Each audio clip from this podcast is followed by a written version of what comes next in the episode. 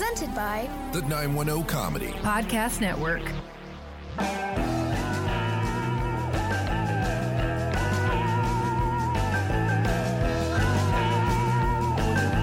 And we are back. It's Dead Girls Talking. I'm Minda. I'm Jenna.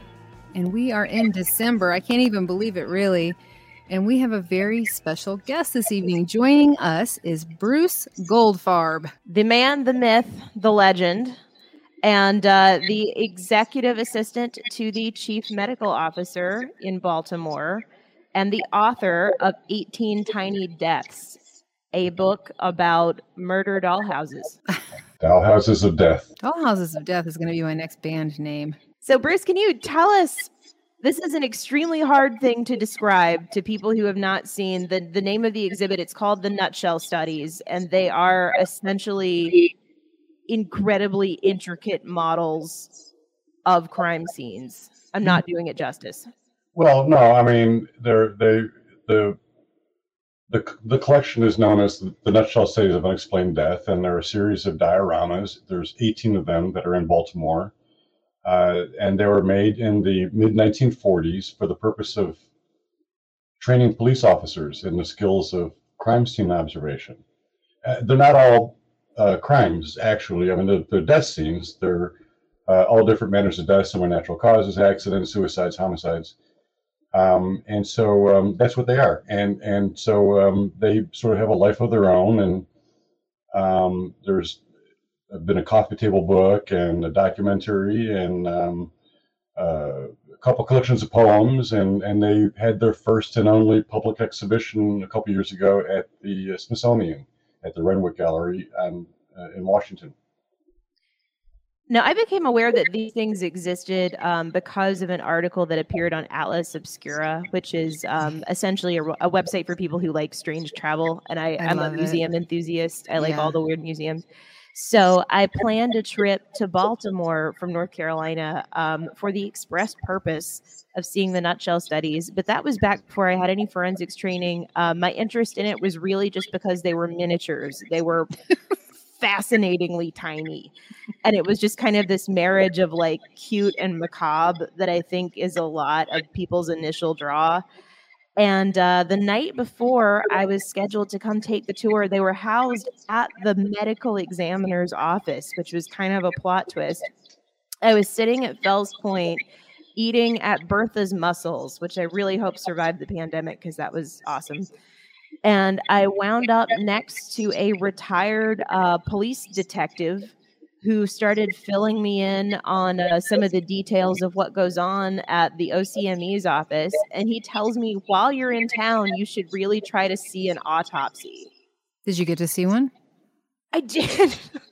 Did just hand like, them out up and yeah down? i was like there is absolutely no way they're just going to like i was i was flattered that they were letting me get in to see the nutshell studies um, but Bruce was kind enough to slip me on a full tour of the medical examiner's office with a group of students that were visiting from um, I wish I could remember what university, but I got to see the whole thing. And I will tell anybody who will listen about all of it to this day. It was so cool. It, it, it honestly is. And I'm not encouraging people. In fact, I'm actually discouraging people, but it is the best field trip ever. You know our listener base clearly. That's our folks. So tell us a little bit about the mother of forensics, who you write about in your book. Yeah, an interesting person. I'm glad you asked. Uh, Frances. I'm really good at this job. uh, Frances Glessner Lee uh, was a uh, child of Gilded Age Chicago. Uh, grew up in a very wealthy family, and uh, she was born in 1878. And a- at that time, there weren't a lot of career paths for women. Right. Um, uh, particularly somebody of that sort of socioeconomic status, uh, a woman might get a job, you know, cleaning or clerical work, but in terms of a you know professional career, she wasn't expected to have a career. Um, and uh, so she did society lady things and uh, you know went to receptions and supported the arts her family was very much into um, the, uh, the, cultural events, the, particularly the Chicago Symphony Orchestra and the Art Institute. Um, and um, it really wasn't until uh, middle age that she got um, introduced to this, what was then called legal medicine. Now we call it forensic medicine. But uh, she is, you know, the only woman. She's on. She's the only woman to make a major contribution to the field of forensic science. Uh, all the major developments, uh, fingerprinting, forensic toxicology, uh, hair and fiber evidence, these are all developed by men, mainly because women didn't have an opportunity to work in the area. Um, but uh, she is the the person pretty much single-handedly responsible for making sure that forensic medicine was established in the United States, and she used her her fortune and the, the force of her personality to to get this achieved. I love her already. So, what did crime scene investigation look like before this happened? Let's say you find a body. What unfolds?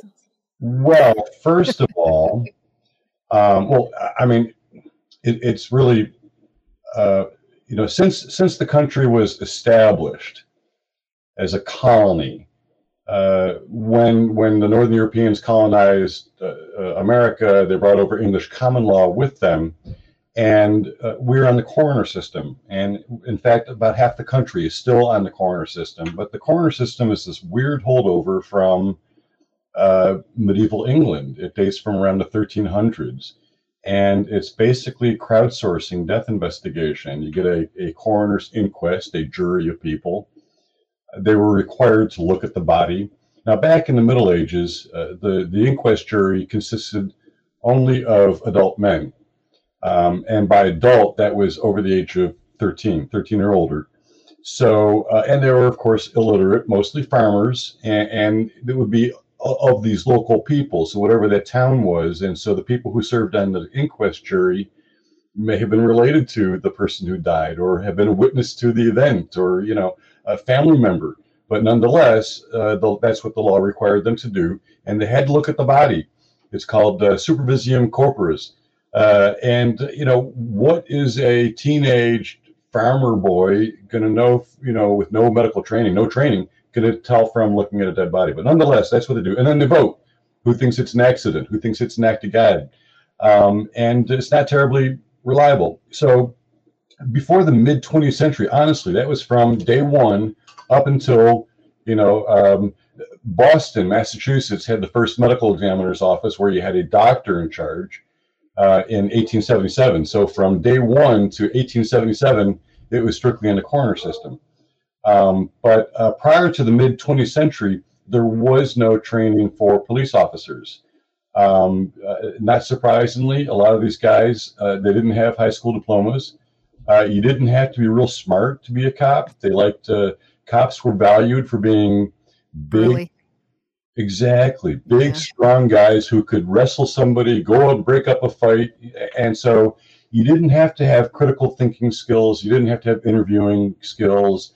If you could beat a confession out of somebody, uh, which is what they did. The third easy enough. yeah, exact. You know, sure. Um, so you know, she undertook. Um, she's the one who uh, undertook to train the police officers in modern death investigation, scientific based death investigation. Did she did she run into a lot of um, kickback, any walls? You know, people are like, no, female person, we need this 12 year old farm boy. His opinion is way more valuable than what you've got going on, adult woman. Yes, it was a struggle. First of all, you have to appreciate that she didn't even get involved in it. She did. She was her life changed when she was middle aged. Uh, in 1929, when she was she was um, uh, 52 years old, she was all well into middle age before she even got involved in this. So everything she did was in the last decades, the last really 15 years of her life. Um, but um, uh, it, it, was a terrible, and surprisingly, not of all the things that she was up against, and there were many, many obstacles. Um, she she had no formal training. Uh, she had a lot of medical problems. She was an elderly person with a whole host of, uh, of issues. Um, she was a woman in a, in a man's world. Um, but of all these things, the the one that that was the most um, the one that was the greatest obstacle was the lack of a formal credential, really. Uh, although she does, she did encounter problems, uh, you know, for all, all, kinds of things, for being, uh, you know, uh, you know it, it, was a traditionally man's world. But I tell you, uh, being a millionaire is, is a, a, great way to get people to pay attention to you. It opens yeah. doors, and that's all it does is open the door. You still have to know what you're talking about, and uh, so She's like a very smart Kardashian of her day. She was just such a foil to that world of muscling your way through problems. Just the attention to detail is what makes these so magnificent. They I don't want to like cool wax looking. poetic yeah. too hard about it because we have Bruce here, but it's their scale models um that are so like even the labels on the like if it's some of them that are house scenes um cans of soup in the miniature kitchen are to perfect scale with everything and they're i i think i read somewhere that the the models actually cost more than the house yeah she she um i mean people can uh, google if you google nutshell studies uh, there's a whole book uh, by Corinne Botz called The Nutshell Studies of Unexplained Death with uh, really wonderful uh, images. I have an Instagram um, that's 18 tiny deaths all spelled out where I'm, I'm showing um, detail shots and things that aren't visible to the public. Um, but they're all in scale of one inch to one foot. And they are really exquisitely detailed. Um, a lot of them are they're handcrafted. There are some purchased items. There's some uh, place settings, and there are some plastic pieces, but all the fabric, all the uh, uh, the figurines, um, and all the detail work was done in Frances Glessner own hand. Her skill, her background uh, was in the needlework. So all the knitting, sewing, all the upholstery, all anything having to do with fabric, that's all Frances Glessner Lee. But she also did the blood spatter on the walls. Um, she she spends just an unbelievable fortune, and and each one cost thousands to produce. Did she have children? Did she have a family? Like, did she have an estate to carry on? She did. She had three children, um, and uh, there's a, a, a, bunch of descendants. There are dozens of them all over the place. Uh, some some of them are still in the area. I've met many of them. Um, they are all amazingly uh, talented people. Really? You know, I was wondering.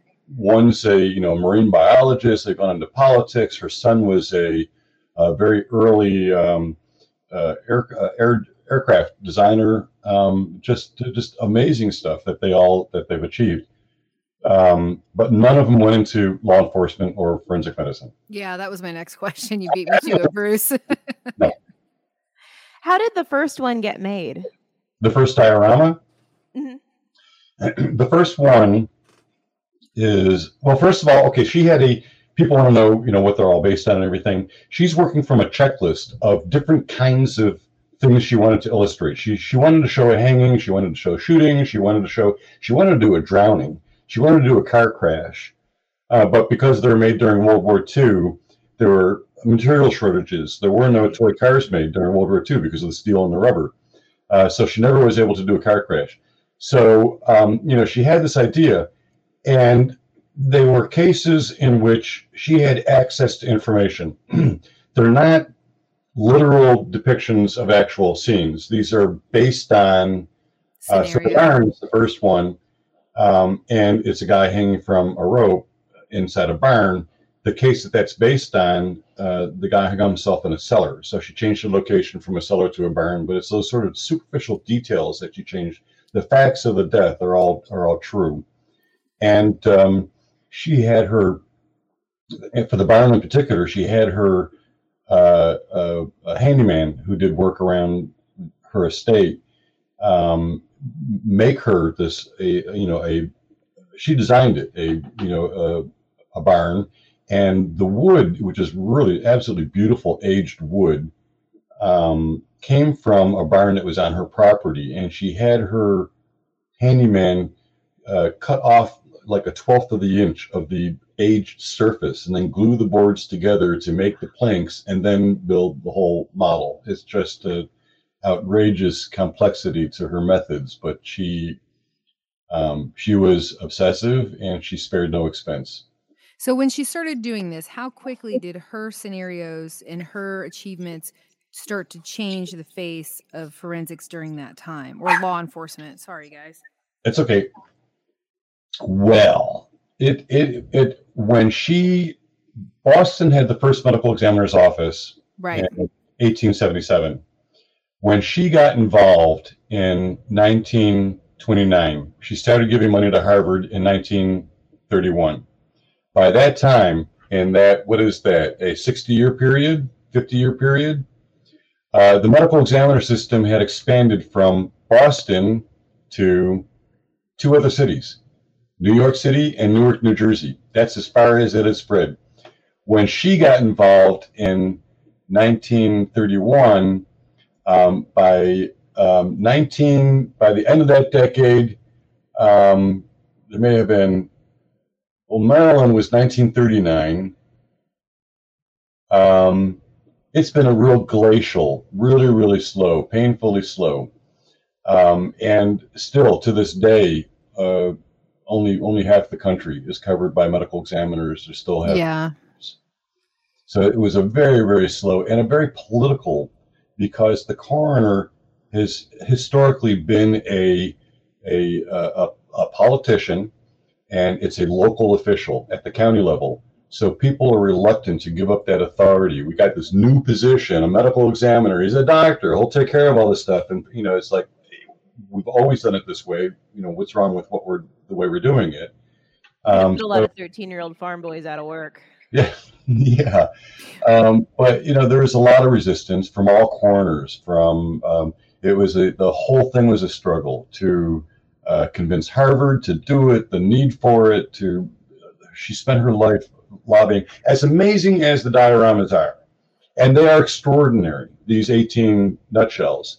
It, it's really only an asterisk into what she did with her entire life, what she was able to achieve. But she honestly had this amazing force of personality and money to get what she wanted done.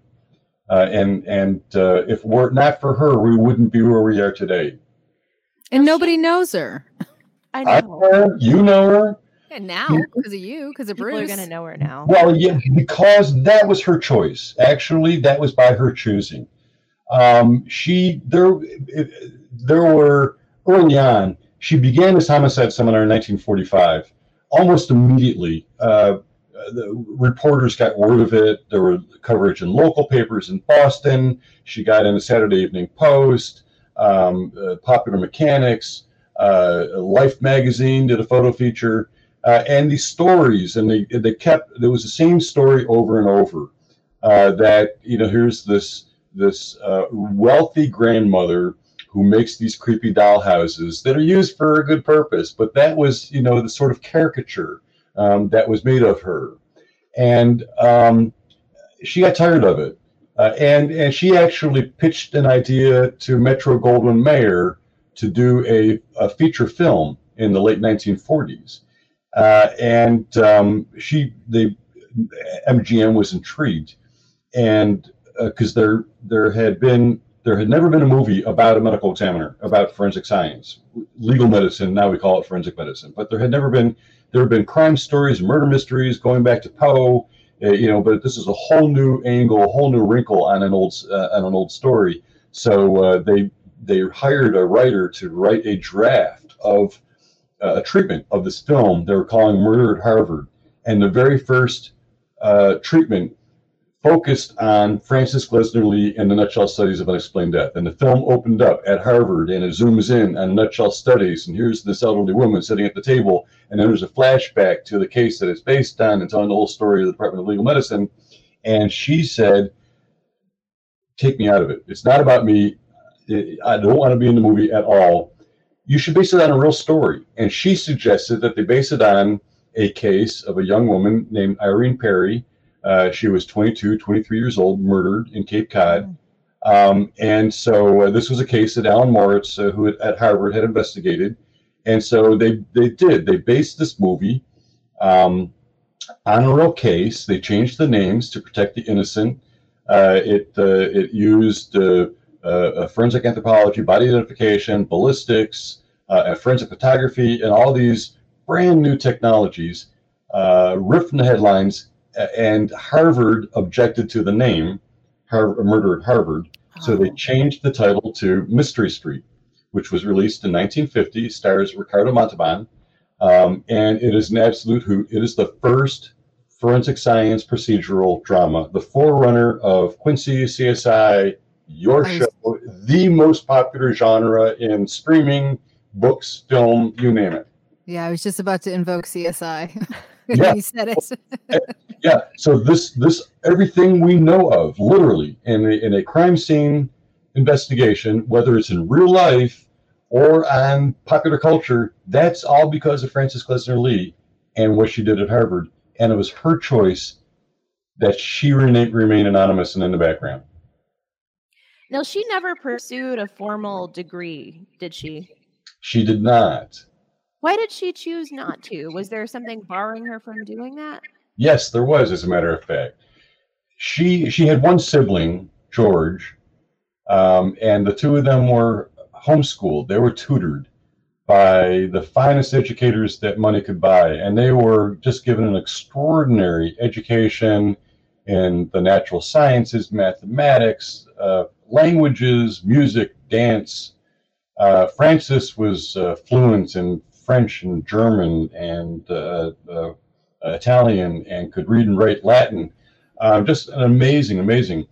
Um, so uh, the the Glessners were her brother George got to go to Harvard uh, University. He was went to the business school. They were a Harvard family. Uh, the family supported Harvard. The architect that designed she her husband Blewett Lee was an attorney. Uh, he was a Harvard graduate. Uh, the designer of the architect of their of their house, H. H. Richardson, was a Harvard graduate. They were a Harvard family. So um, she there was only one thing that she wanted was to go to Harvard, and Harvard didn't admit women until 1945. Mm. So it was Harvard or nothing. And uh, if you if you read about her online, there's this meme going around, this myth that her parents forbid her from going to college is absolutely not true. Not true at all. Just had to be Harvard. It, Harvard or nothing. Yep, Harvard or bust, but she did pretty good. I she did all right. She Yeah, could she did have, all right. could have done whatever she wanted to. She had Yeah. her parents were very supportive. She was strong-willed. If she wanted to go to college, it, it would have happened. Uh, she could have even gone to medical school. What kind of lawyer was her husband? Was he a criminal lawyer or like? No, actually, a corporate lawyer. His Oh. name is Blewett Lee. Um, his father was a famous Confederate general. Her, his dad um, uh, uh, was the his father was the guy who went to Fort Sumter and ordered them to surrender. And when they didn't, he ordered the first shot that began the Civil War. Wow. That's that's yeah. That that's Frances Glessner Lee's father-in-law. So um, he he's a fairly traditional guy at the time. Uh, when he was before he met um, Frances, when he was a young lawyer and he lived in Atlanta, he was approached by a uh, a guy to uh, form a, articles of incorporation for a company to make a a, product, uh, a tonic uh, Asa Candler. I went to him, and um, he offered him either cash or shares of the company. And Blewett Lee tasted this uh, tonic and thought it was terrible, and it insisted on cash. And, and that was the the Coca Cola Corporation. I know, I know. So uh, that's that's family lore, but yeah, that's true supposedly. Uh, but he ended up actually after uh, his divorce with Frances, which was around like 1914, something like that. Um, they uh, he was a pioneering expert in aviation law. Aviation was brand new at the time, and he sort of he realized that this is going to be a thing, and that there are going to be legal implications to it. And so he adapted maritime law to the aviation industry and uh, was a very early expert in aviation law. Now, are we are we attributing this divorce to um, her commitment to forensic Every- science? Everybody gets a burner marriage, Jenna. You, you- Some of you us get more than one. That that's true. Um, I un, until I began this project, I was prepared to dislike Blewett Lee. It is instinct. I something must have happened. I always assumed something must have happened. Um, I, I, but what I learned was he was quite a nice guy. Um, actually, his in-laws, the Glessner family, adored him, absolutely loved him, loved his dad. They got along great. He was a doting father. Um, I he Blewett Lee was an only child. Frances was a uh, the only daughter of a very wealthy family, and she was quite demanding. I, I think that they were both. Neither of them were accustomed to compromise. And I think that uh, honestly, Frances had expectations beyond what Blewett could afford. He was really not. Um, they had to depend on money from her family because his, his salary alone wouldn't wouldn't Yeah. sustain her in the style to which she was accustomed. She had champagne tastes on the old beer budget, as we say down here. She was always down in the basement building her murder dioramas. Yeah, yeah. Yeah, But- think and murder would come to thoughts. bed. Yeah. there, there were issues there were and, and honestly i mean you know in, in the book uh you know i couldn't I, I had to i couldn't really was reluctant to assign like a label to her you know she seems obsessive um, she did work in bursts of energy uh, i can't really say that she was bipolar or whatever had periods of mania but uh, you know, people around her said that she would, once she had an idea, she would work all day and then into the night and just, you know, go on and on and on until she was done. And, and her bursts of creative energy did annoy Blewett. I mean, it was, I think That's me with everybody around me. You were exactly. I respect that in a person. She got stuff done. she got stuff done. I was going to say, she, she achieved things. She really did. Mhm. Yep. Yeah. How how did people respond to them um, at the time? Actually, the the the uh, the response was quite favorable. Um, she designed them for men. She designed them for police officers, and it was important to her that they not be perceived as toys.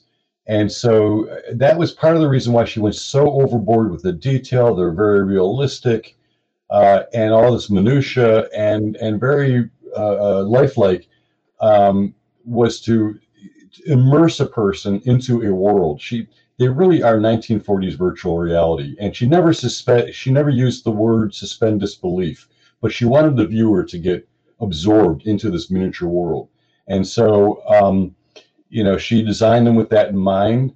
Uh, and uh, she did these sort of uh, focus groups uh, with police officers and showed them to them and what do you think? And got feedback from them. And and, and really from the beginning they were um, did something that no other medium could do. And they really were you know valuable as as teaching tools as instructional medium so um, they were never they were never dismissed everybody saw value in them So has the has the response changed now? What do people typically? I'm sure you've seen a lot of people see them for the first time. What are what are some things that you hear over and over?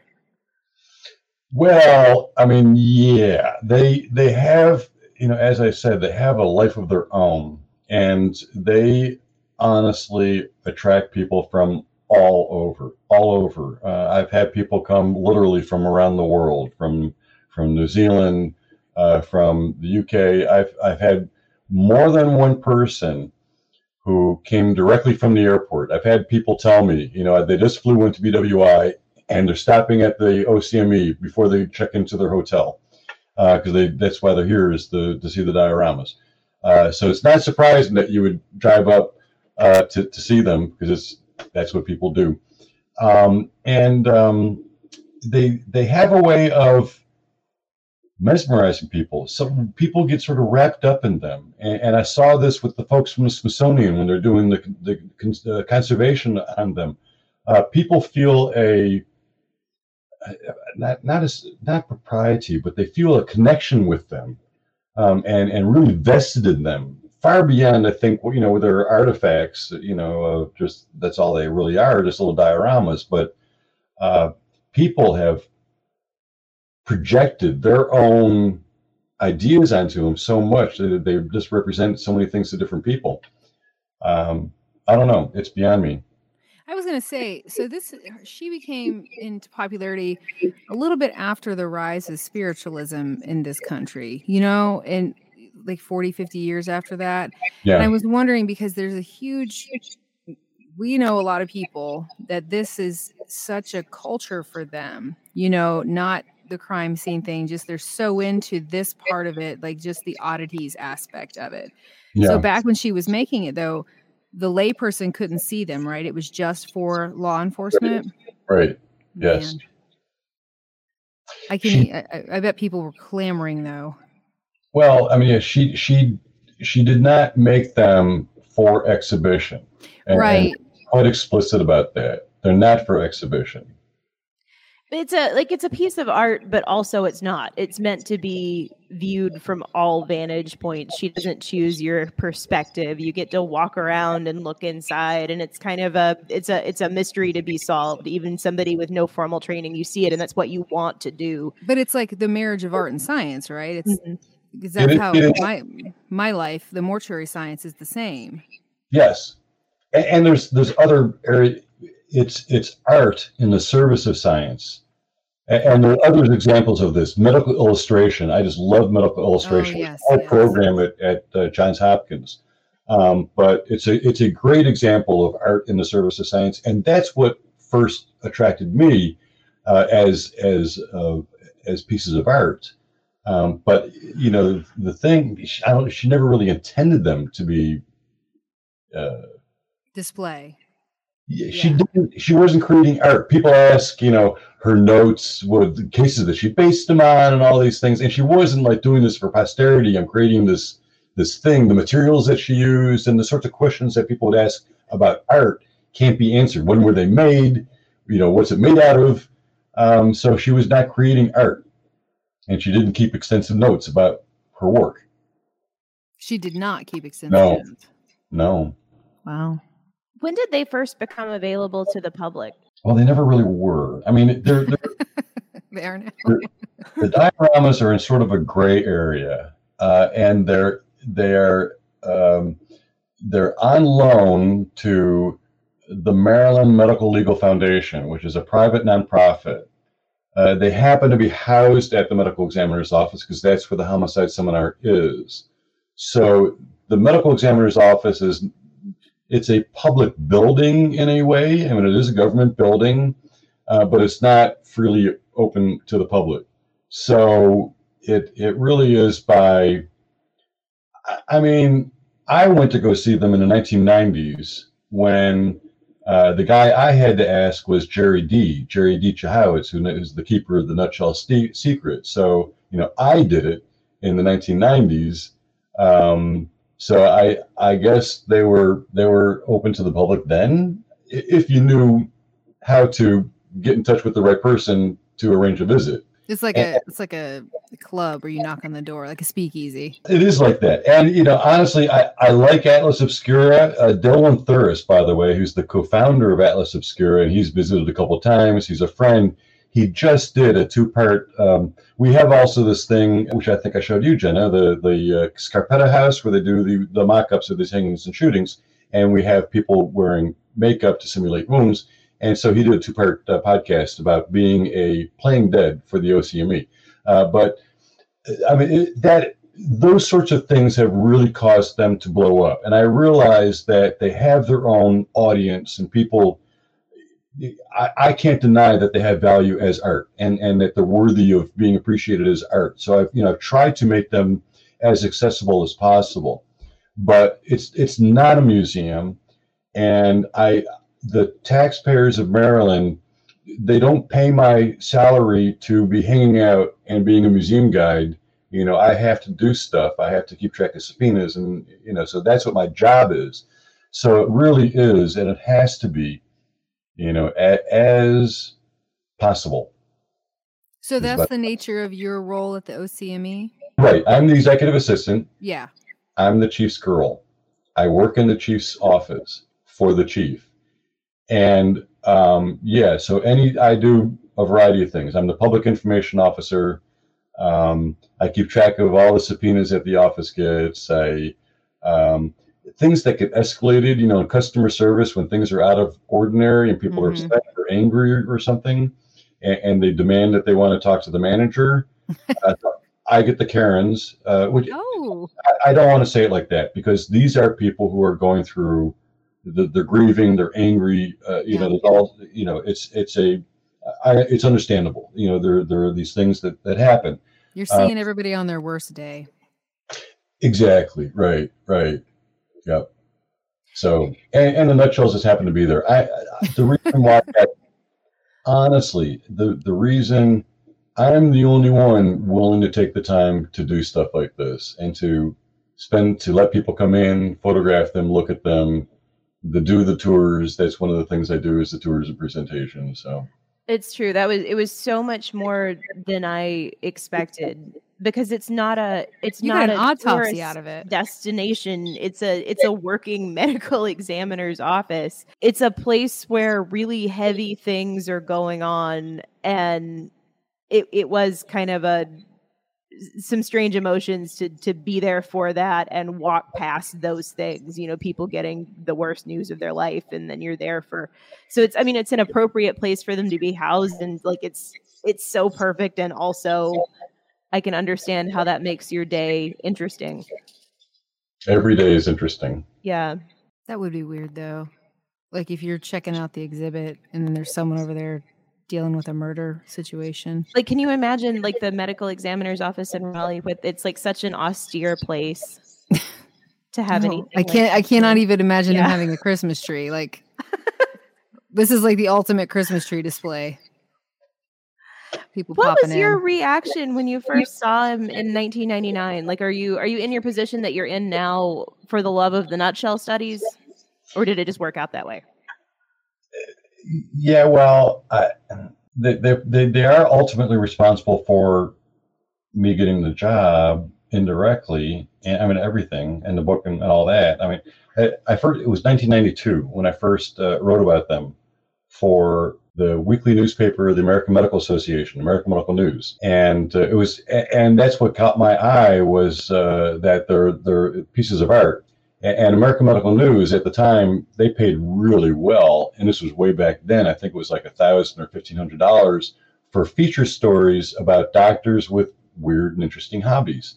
So I, I wrote about uh, a gang, uh, a motorcycle gang of doctors, uh, and uh, a doctor who studied uh, ancient uh, Egyptian manuscripts, papyri. Anyways, so and I heard about this. I, that's cool. I was right about it, and it's just sort of you know one and done, and and that was it.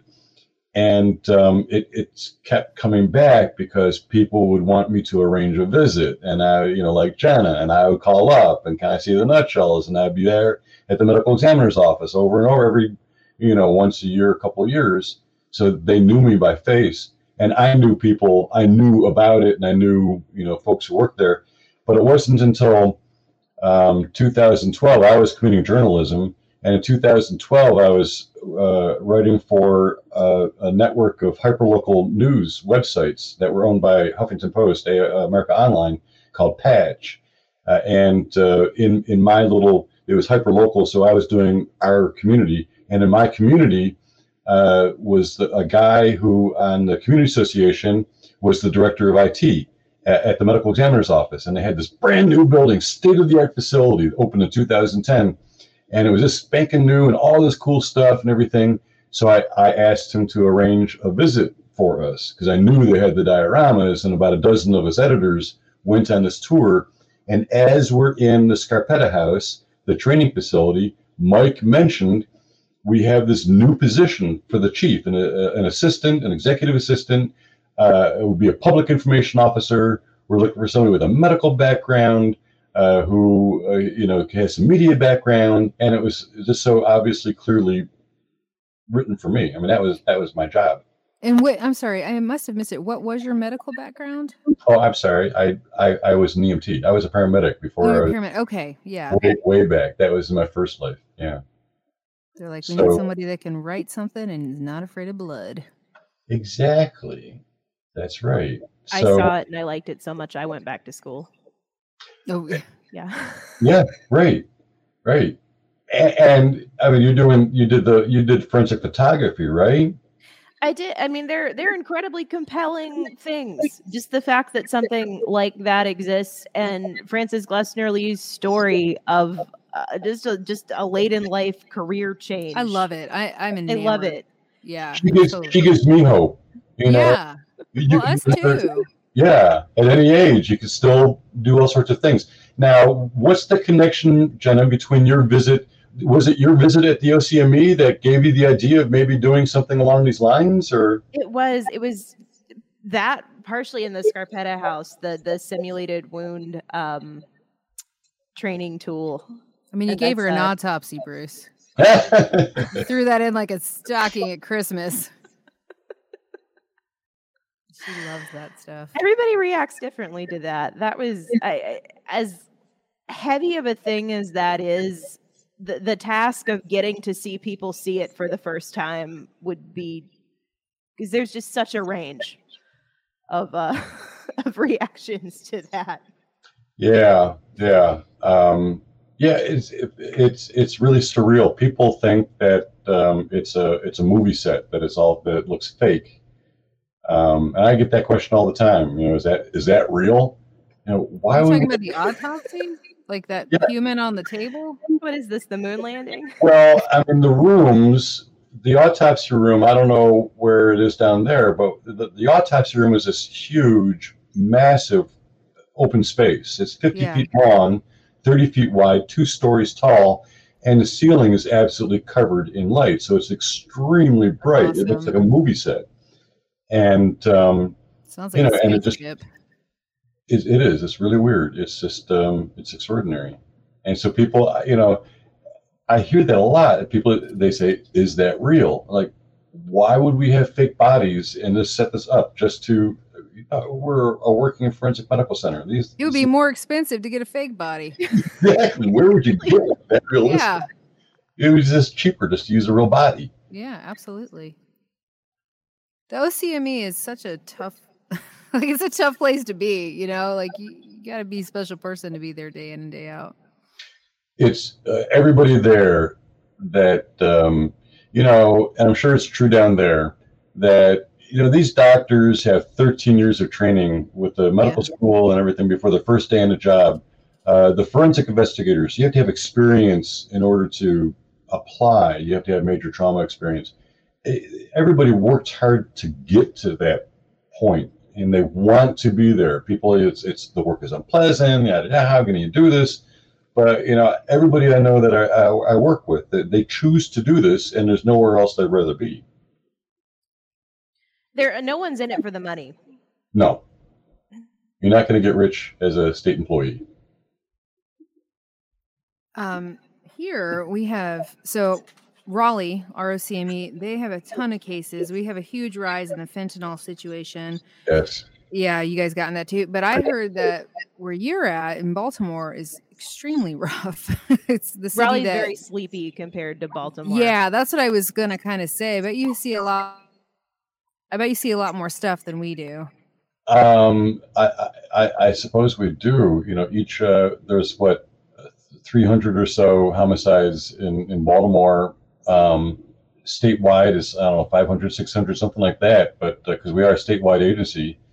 And uh, yeah the baltimore washington area is you know it has its issues. Yeah, I heard John Waters call it the city that bleeds once.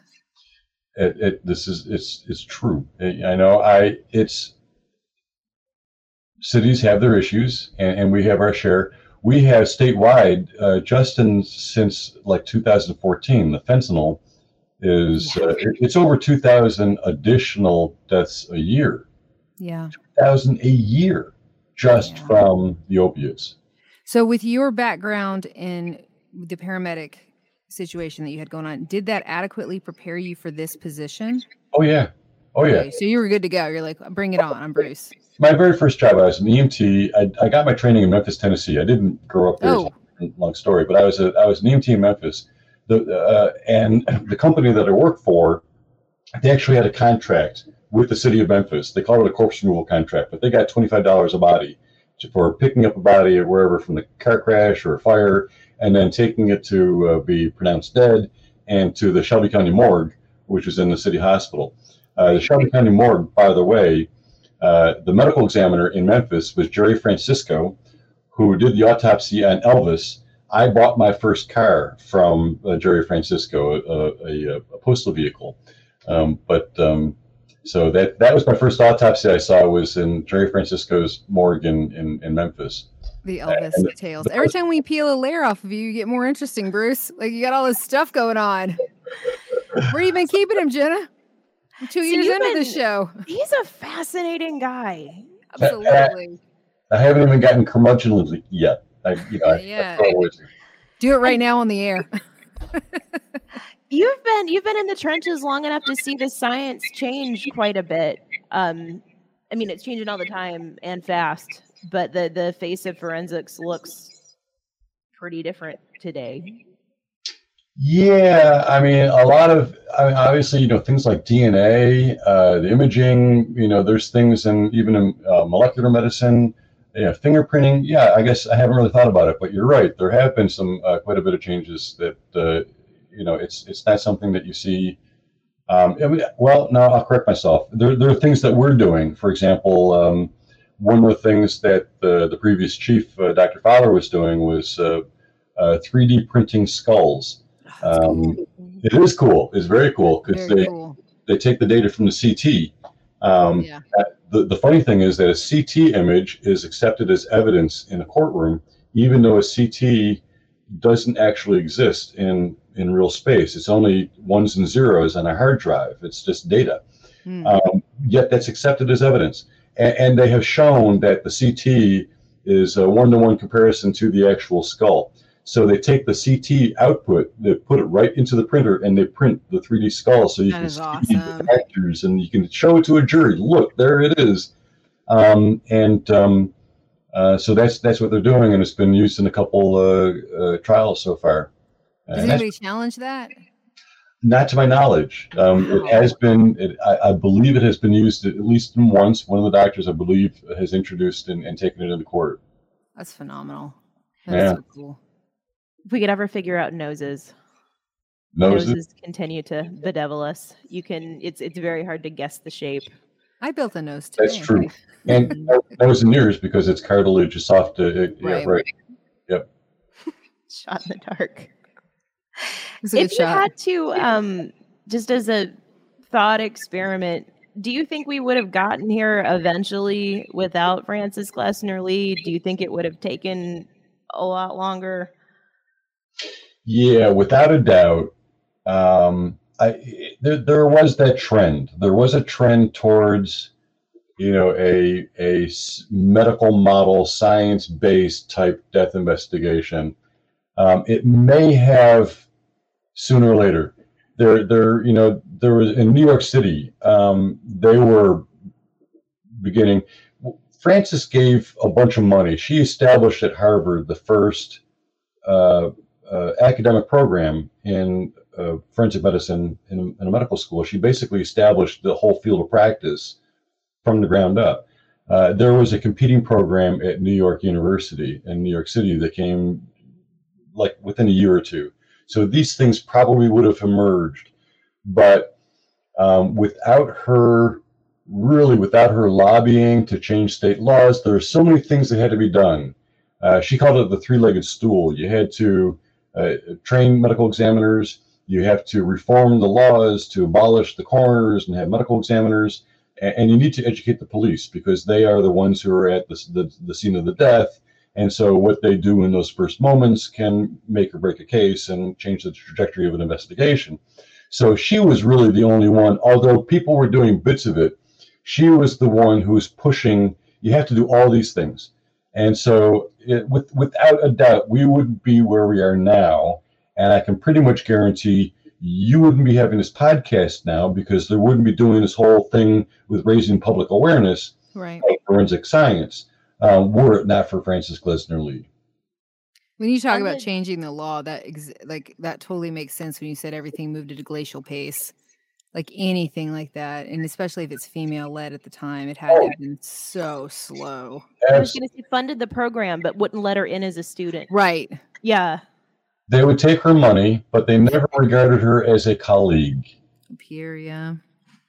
and that bothered her and um, you know they they and that's the, what the whole book is about they use harvard and frances glessner lee used each other for their purposes and harvard was so certain on a payday that they were willing to put up with all her fussiness uh, because they were certain that they were that she was going to leave them millions in her will.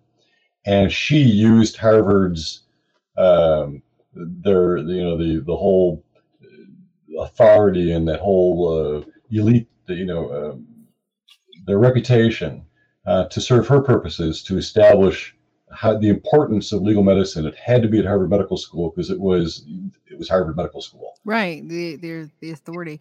Did did she leave the millions in her will? oh hell no she wrote them out of the will she told, she totally cut them out Hell the, yeah. no So Bruce, where can people learn more about you, your book, i shebang? i wish people didn't know more about oh! me. no I, I don't know i i got coming on the show. You and Frances Glessner Lee and your inescapable popularity. it's not about me. It's not about me. It's about the subject. And honestly, you know, I feel like uh, you know, I am, I am uh, continuing her mission. Here we are talking about the very subject that was near and dear to her heart. You know, and we are continuing her mission to educate the public and let them know about medical examiners, coroners, and all these things. So, uh, you know, that's all good. And she would Um, love us. We're two chicks on a podcast. It- very exactly, of course, Uh, she would be digging it. She, I want she'd have her own podcast. I mean, what a thing! Well, Uh, I don't that- need any competition, but yeah. No. No. This is what the death industry looks like now. It is by and large women of a certain age. That's right, And actually. I'm not like a big proponent of the difference between men and women about things, but there's no one more observant than a woman of a certain age. You Well, get these that that Powers. That there's something to be said about that, and that is absolutely true. But there's there uh, there for some reason, and it's probably a whole different episode for you. Uh, there are forensic science is more popular among women. It's a women's topic. Women buy these books. Um, it- forensic medicine, unlike other medical fields, there are more women than men in forensic pathology. Uh, and, and we have Because more. we know what you did. and we're gonna prove it. Uh, it's that they can't get away with anything. That's Nope. that's exactly it. But yeah, but that's true. It is, it is true. And more of our medical examiners than women. We have more women than men. It's there you go. Well, Yeah, so- you know, since the downslide of the 12 year old farm boy coroner, coroner. And Uh, all right. Well, Bruce, where can people learn more about the subject and less about you? they they certainly I the, book is wonderful. It's available wherever people get their books. It's at the library. It's on Kindle audio. Uh, 18 tiny deaths. Uh, there, uh, if you like the pictures, I got these detail shots, close-ups, and really cool things and things that were hidden from the public. Um, on Instagram, it's 18 tiny deaths, all spelled out, not the digits. But on TikTok, my kids, No, I know they pushed me to do TikTok. we do don't even have a TikTok. I I I did it on they they've been pushing me and pushing me to do it. Dad, you got to do it. You got to do it. So I did one, and it was it just went bonkers. It just totally went absolutely went bonkers. And I've got uh something like twelve thousand followers, and I got one of my one of my videos to like over two hundred thousand views, and it's just Wow. insane. People are eating it up. They just People love tiny murders. yeah. Well, they love the nutshells. I mean, it just it, it's just yeah. but the way people engage, they're asking questions, and it's just uh, unlike any other thing. It's just amazing. So that's it. It's on TikTok at 18 Tiny Deaths. And yeah, I got my own website, brucegoldfarb.com, and they can reach me there and on Facebook and the usual places. And um, wherever. Here. Yeah, in this, in this here. riveting interview. Yeah. Thank you so much, Bruce, for coming on and talking to us. It's been awesome. Oh, this has been so much fun. Thank you for having me. Of course. Thank you so much. Jenna, do you have anything else? I'm just enamored with the whole topic. I didn't know anything going in. Oh, it's You It's should do part fascinating. two. You should absolutely do a part two. You want to come on for part two? Absolutely. I, I don't know Okay. if it can happen. we would love to have you back because there's there's volumes to say about this. There really is. I, I well, okay. I, I, I don't want to. I don't want to. I, I Do don't want to release some news prematurely yet. But Ah, uh, no, do it. Oh, No, no. Do it. no, you, there there may be a reason for you to have me back in in the not too distant future.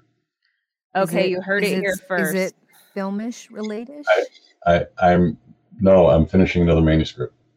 Oh, Okay. Nice. We'll absolutely have you. No, nobody's listening to us right now, except for our worldwide audience. This, Just those guys. just between us. We're big in This India. Yeah, we are huge Hi, in India. India. Like for real. We are. Well, that's amazing. Congratulations on your secret news. All right. Well, until next time, get the book 18 Tiny Deaths by the one and only Bruce Goldfarb. We're so thankful that you came on, Bruce. And if anybody has any questions for Bruce and you're too shy to reach out to him, reach out to us. We're at Dead Girls Talking to You That's the number two and the letter U. at gmail.com. We love to hear from you guys. And you can catch us on Instagram. We're on Facebook. I guess now we got to get a TikTok because old Bruce is showing us up over here. But thank you once more. And thank you to the listeners. If you're looking for any merch, we have got merch. Put our faces on your sweaters and your koozies and your notebooks. We are everywhere. Check us out. Facebook.com. Once again, thank you so much, Bruce. I'm Minda. I'm Jenna. And we are Dead Girls Talking. We're done.